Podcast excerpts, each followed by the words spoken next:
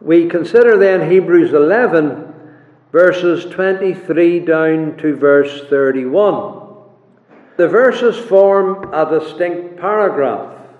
From a child born, the deliverer Moses, until the deliverance of a Gentile woman called Rahab. So we're starting at the deliverer born, and we're finishing at the conversion of a Gentile. Moses to Rahab, from an endangered child to the rescue of a harlot woman. The story is from Exodus to Joshua.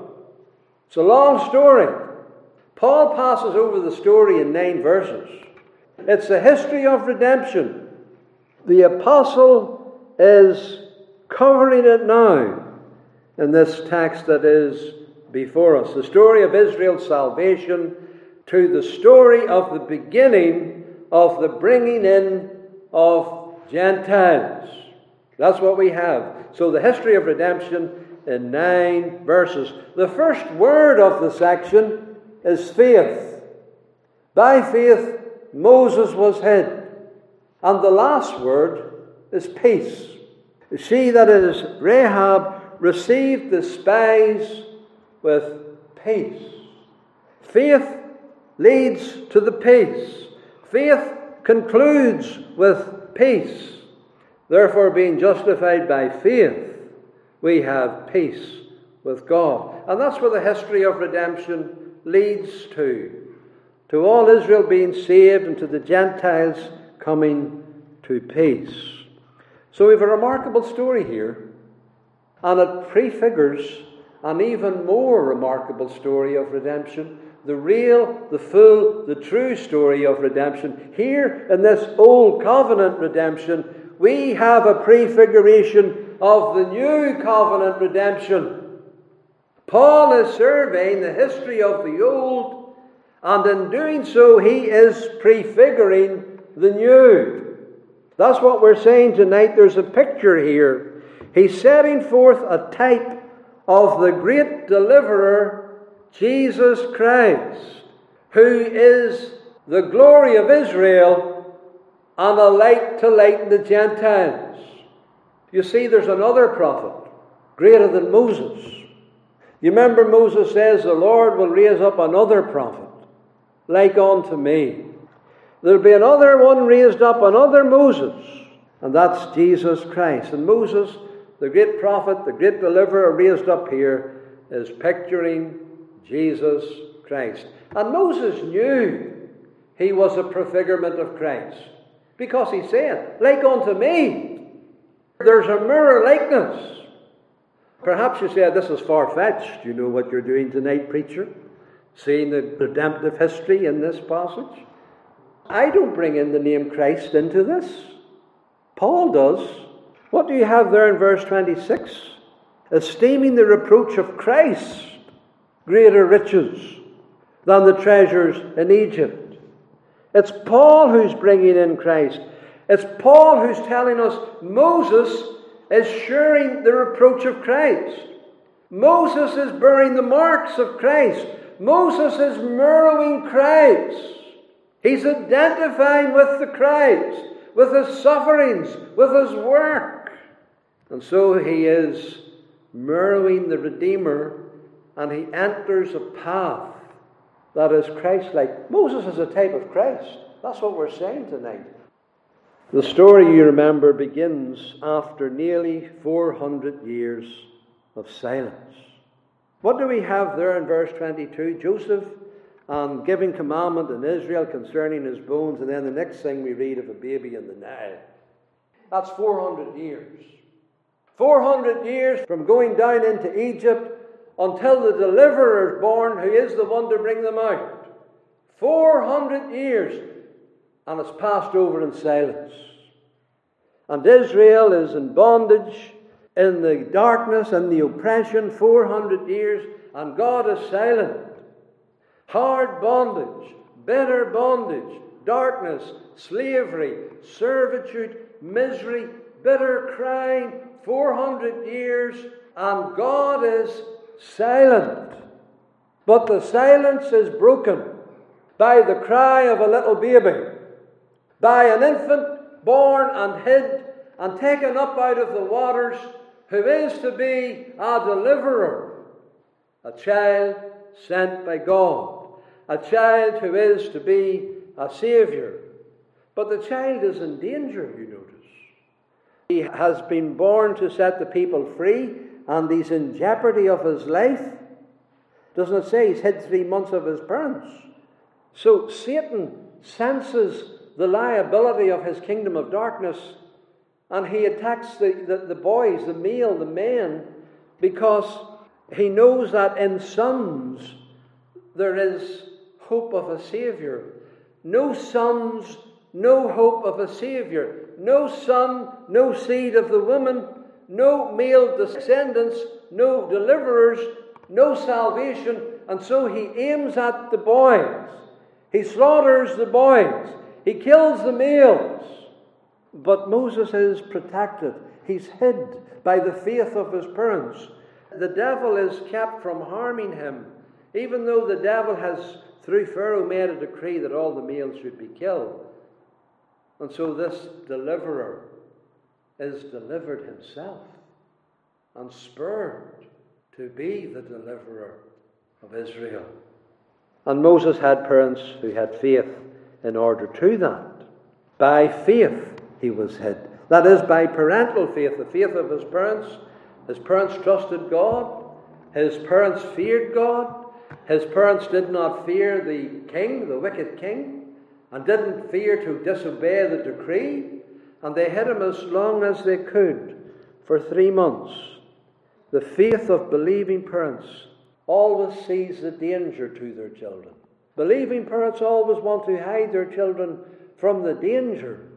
And you ought to hide your children, Christian parents, by prayer.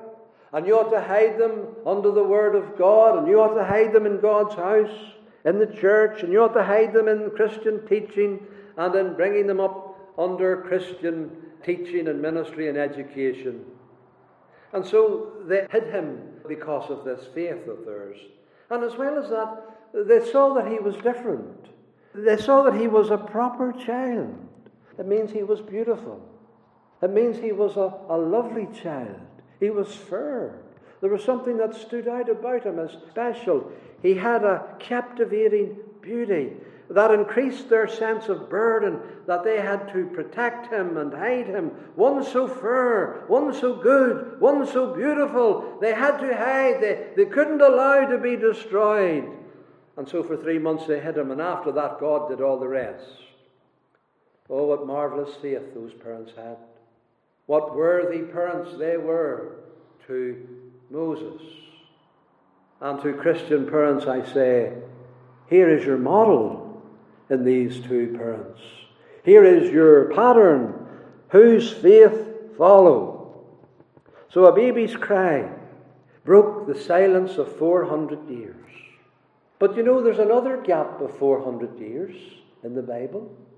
After Malachi, that last prophet, the prophet of the covenant, the prophet who talked so much of Christ who was to come, the last voice, and then 400 years of silence. No more voices from God. Israel has trouble after trouble. Israel goes through all kinds of difficulties for four centuries, misery and bondage, has an awful time of the cruelty of Antiochus Epiphanes, the cruelty against the people of God, and then later on they had the iron Roman occupation, and all the while God is silent. He's silent. 400 years, but the silence is about to be broken. A child born breaks the silence. His name is Jesus the Christ. In the life of a poor couple, a peasant couple, but a couple of great and wonderful faith found in Bethlehem where they are, as that little boy comes forth from the Virgin's womb, the silence is broken. Unto you is born this day in the city of David a Saviour, which is Christ the Lord. In the midst of the oppression, and they are in Bethlehem because of the Roman captivity and the decrees of a king. and there's no room in the inn. And there's this oppression. And she brings forth her firstborn son and wraps him in swaddling clothes and laid him in a manger. Isn't it just like a, the little one being led in the ark, wrapped up and led in the ark? It's a little Moses being protected, the deliverer being protected by parental faith, by the faith of his parents, by the faith of his mother, the Virgin Mary, and his foster father, Joseph. God gives to him parental faith to hide him, to love him, to protect him. As with Amram and Jochebed, the parents of Moses, so with Joseph and Mary, parents of faith, parents who believe God, parents who trusted God, and Israel's deliverer is put into good hands in his infancy. And the Saviour of his people is born in a dark night, born to set his people free, born to save them from their sins. And faith is part of the story, the faith of his parents. The just and pious Joseph and the trust and faith of that godly virgin. They also saw that the child born was a proper child, a good child. Yes, the most beautiful child of all, a captivating beauty because he has an untouchable holiness. He has an array of glory about him.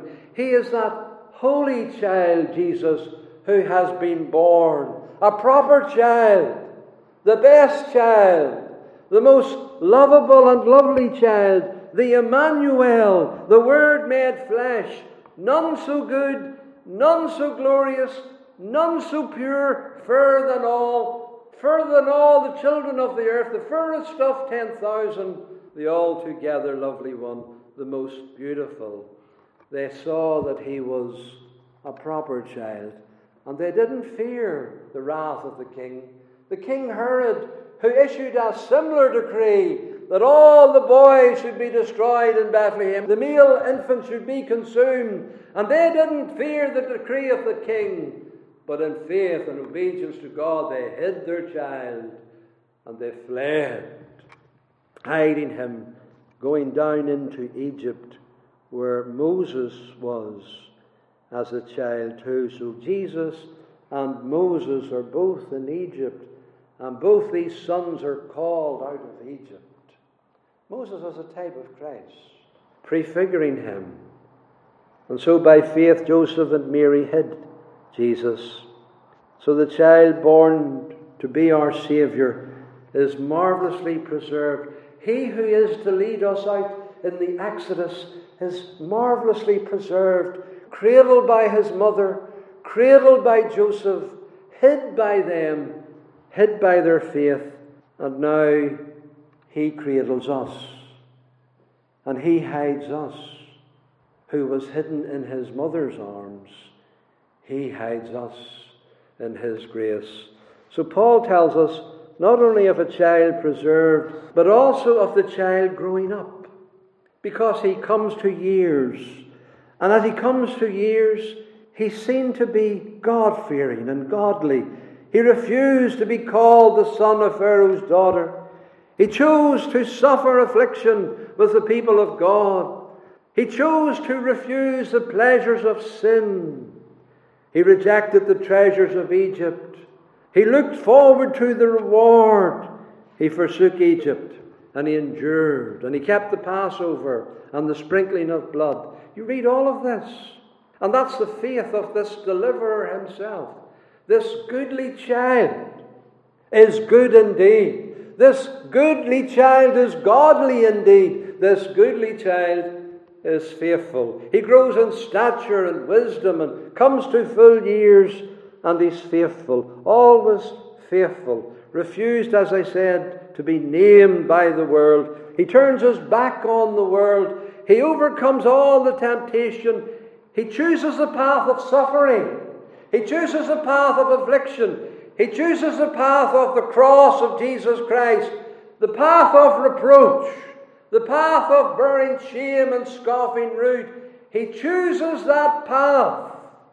And he refuses the pleasures of sin. And he bears the shame. And he's tempted and tried. And he's pursued by the wicked one. And all the glory of Egypt is held before him. But he rejects it. He refuses it. He turns his back to it. And he views the heavenly home. And he looks above unto his heavenly Father in heaven. And to that heavenly country always resisting the temptations of Satan and he continues the pilgrimage like Abraham, and he does it by faith. All of it by faith.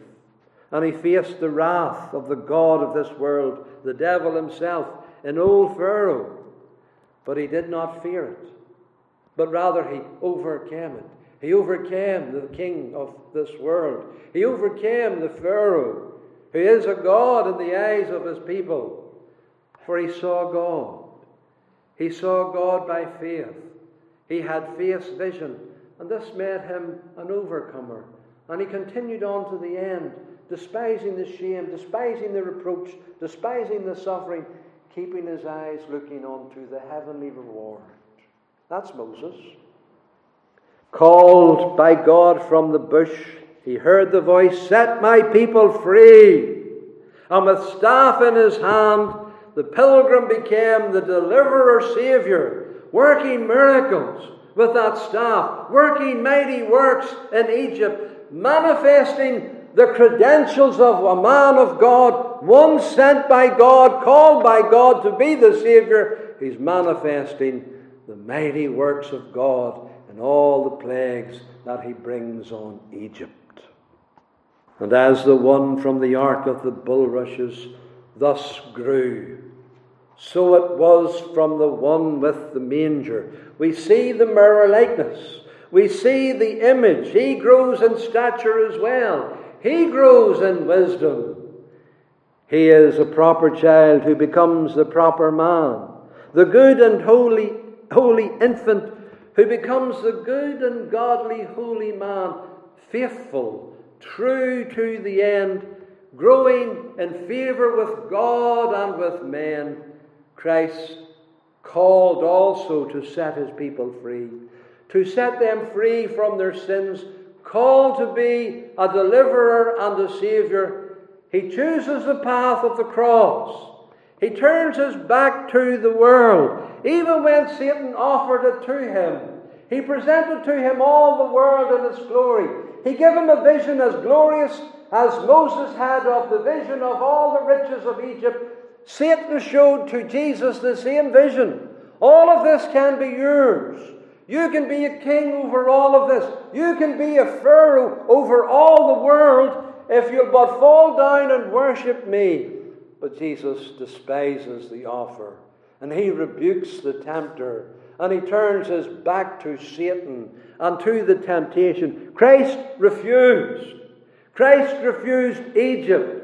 Christ refused the glories of this sinful, fallen world. He refused to bow down. He chose the path of suffering.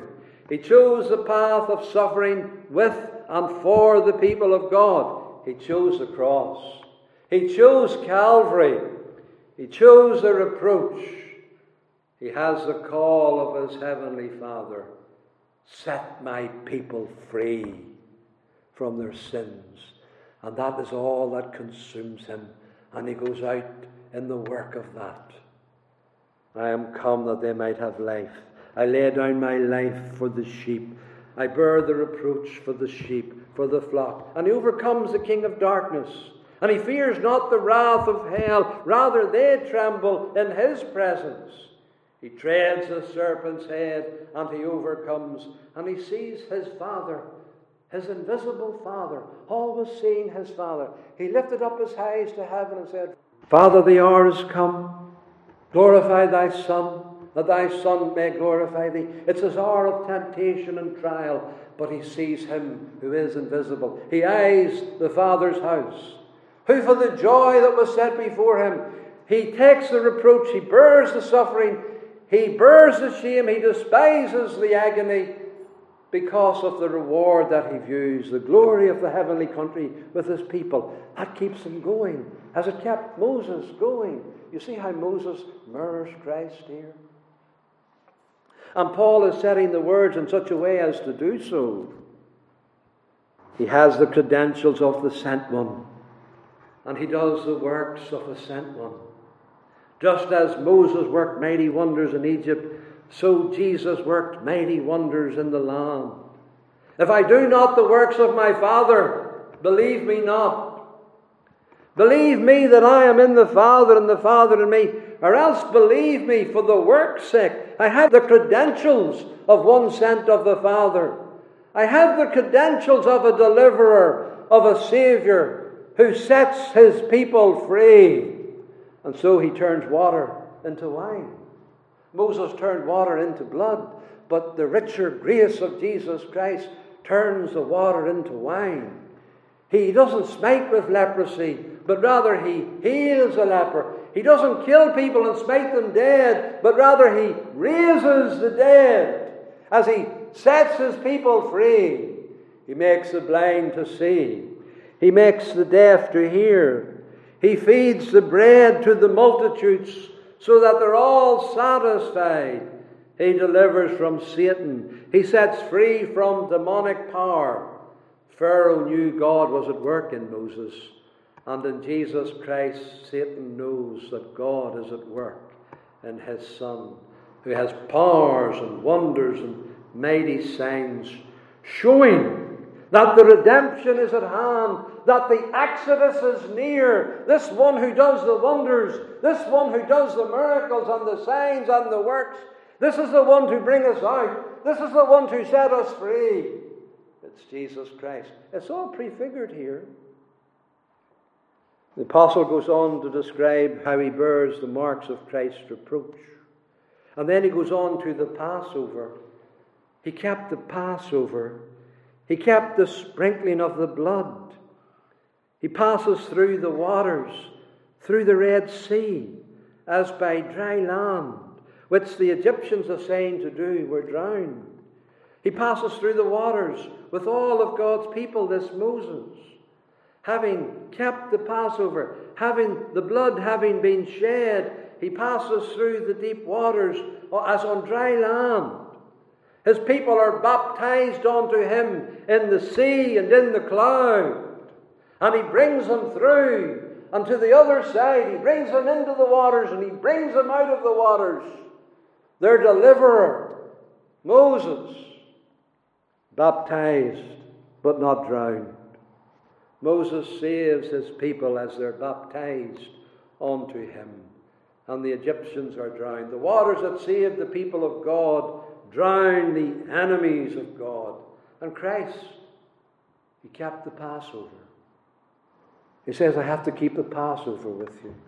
That last night, go and prepare the Passover for us. He kept the Passover that they may eat together. And they went and found and they made ready the Passover. And he sat down with them and he said, With desire, I have desired to eat this Passover and to keep it with you. He kept the Passover and the sprinkling of the blood. He not only kept it, he fulfilled it. He is it. He fulfills it. It's prefigured in Moses. But Jesus Christ is the Passover. He is the sprinkling of the blood. He is the one who makes atonement. He is himself in his blood the atonement. He is the Savior, the one who covers us, the one who passes over us to deliver us from the destroying wrath of Almighty God. He is the one who saves us from our sins and all the consequences of them. At the Passover, he said, This is my body broken for you. This is my blood shed for you. Not a bone of him shall be broken, the Bible says. And on the cross, his bones are not broken because the Passover is being kept He's keeping the Passover as the, being the Passover himself for us. And Christ, our Passover, Paul said, is sacrificed for us. And he passes through the waters as he redeems his people. He passes through the Red Sea of substitutionary suffering. He passes through a sea of blood, a baptism of blood, even as he passed through the Jordan and came out onto the land, passing through the waters. That was a picture of what he had to go through to buy his people. I have a baptism to be baptized with, he says. And it's his crossword, the Red Sea of his blood. He passes through. He does. And passing through his people who are in union with him, baptized onto him in that baptism of suffering, in their union to him by true faith, they pass through with him. And they come out into newness of life, out of the waters of baptism, being baptized into his death. They come out into newness of life, out of the Red Sea as on dry land. Saved and redeemed, the Exodus.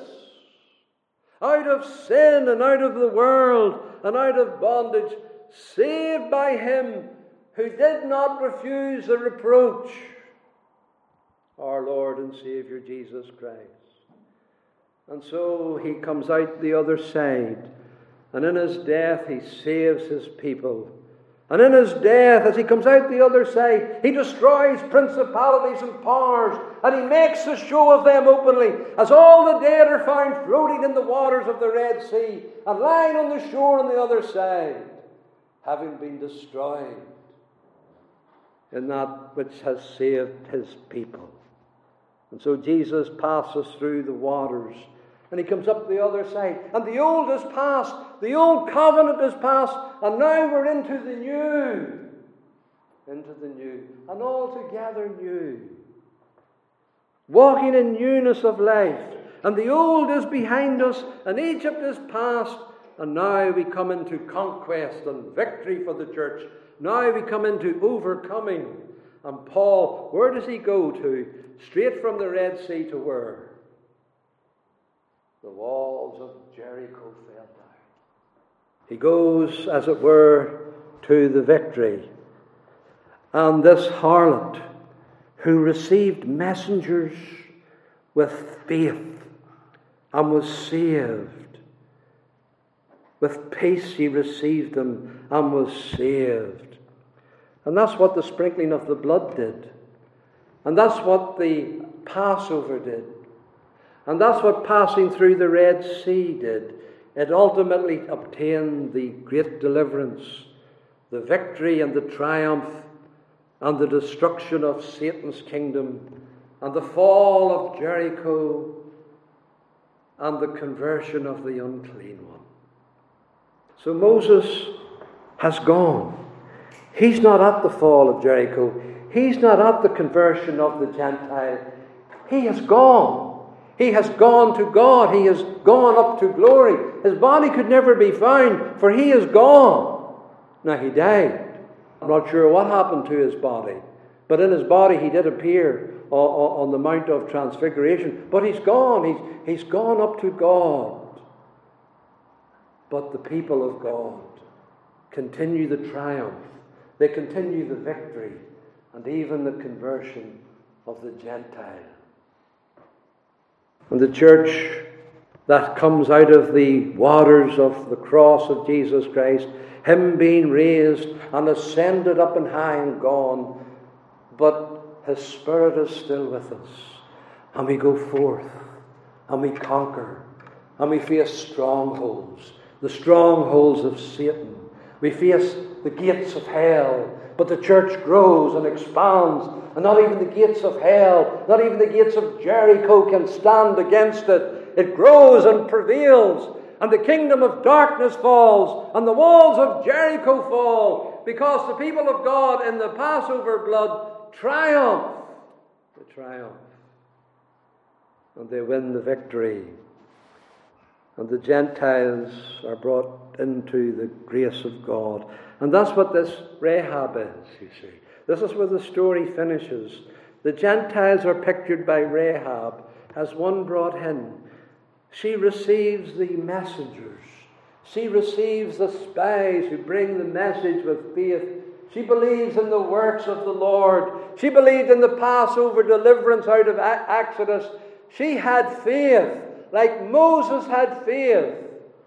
And she was added among the people of God, though a Gentile and an unclean, a very unclean Gentile. Because what does Paul say?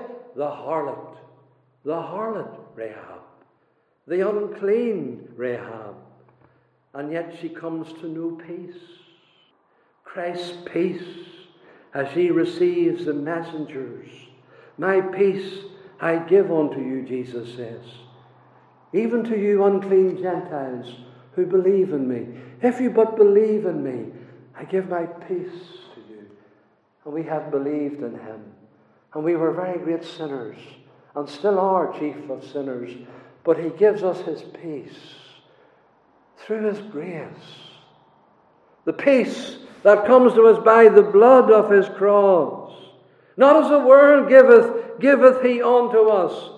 You who have received the messengers of the gospel, you who have received the word of the evangelist, Rahab pictures you, Rahab prefigures you. You are this Rahab.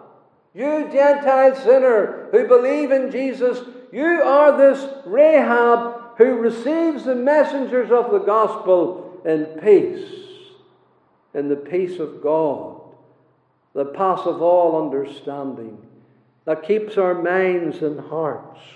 Yes, even though unclean, even though a sinner, Rahab is our sister in faith, and we are brethren and sisters with her through the Passover Lamb, Jesus Christ. We were as vile and as unclean as ever she was.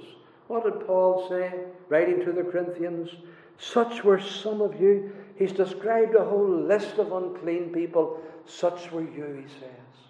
But you're washed, you're sanctified, you're justified in the name of the Lord Jesus and by the Spirit of God.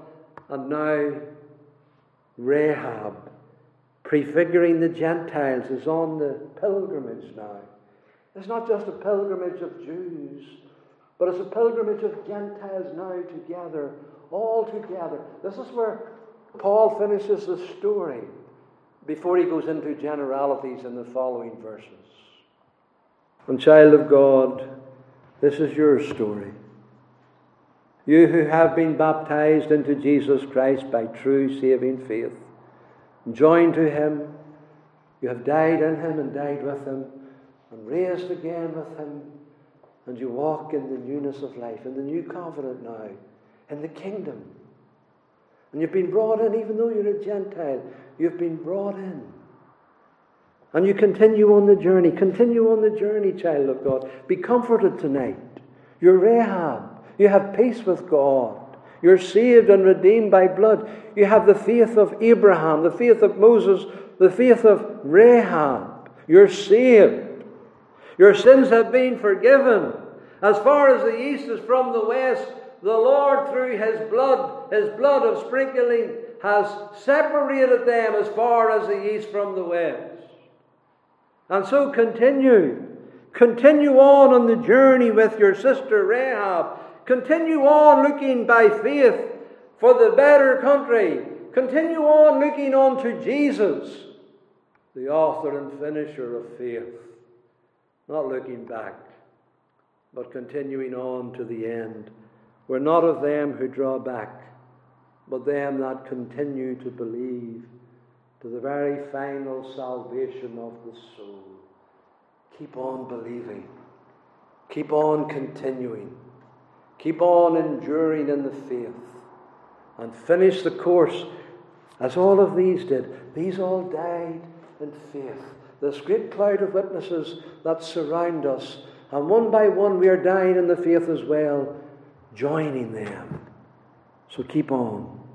Keep on believing and keep on receiving the ministry of the gospel in peace and in faith and in the comfort of the Holy Spirit.